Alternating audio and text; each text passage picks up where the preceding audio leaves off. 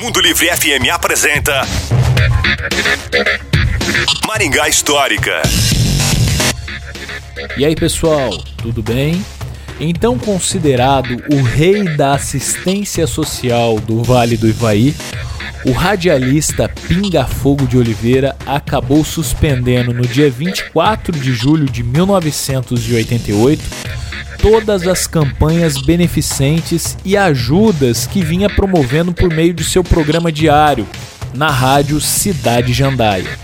Ocorre que o pároco de Jandaia do Sul, o padre Mário Guinzoni, estava fazendo diversas críticas daquelas ações. O ponto alto do embate, segundo a matéria, foi quando o padre fez um comentário na missa dominical, quando atacou o radialista, dizendo, entre coisas, que, abre aspas, um cidadão aqui da nossa comunidade anda acostumando mal o povo com campanhas, fecha aspas.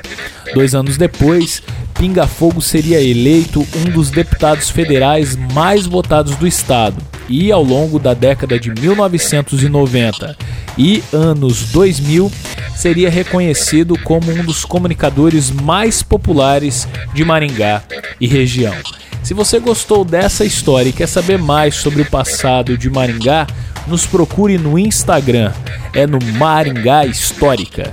Vocês já sabem, a história em tudo que vemos. Um abraço e até a próxima. Você ouviu Maringá Histórica com Miguel Fernando.